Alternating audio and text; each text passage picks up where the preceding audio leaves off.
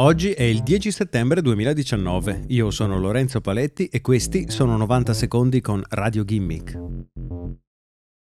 I ristoratori indiani hanno cominciato a lamentarsi delle applicazioni come Zomato che consentono ai loro clienti di ricevere un pasto gratuito se si presentano in coppia e hanno precedentemente ordinato tramite l'applicazione. I ristoratori lamentano le offerte ideate dalle applicazioni che ricadono però sulle tasche dei ristoratori stessi, mentre gli sviluppatori si prendono comunque la loro fetta.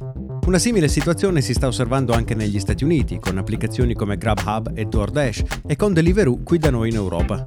Da un lato le applicazioni rendono più semplice per gli utenti piazzare un ordine, mentre ai ristoranti viene data maggiore visibilità.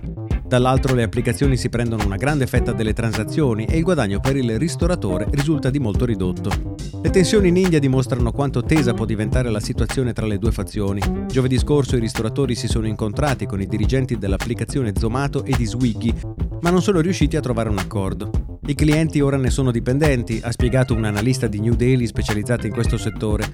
Sono stati abituati ad ottenere sconti particolari e sanno che se oggi non c'è un particolare sconto non dovranno fare altro che attendere domani, quando ce ne sarà uno.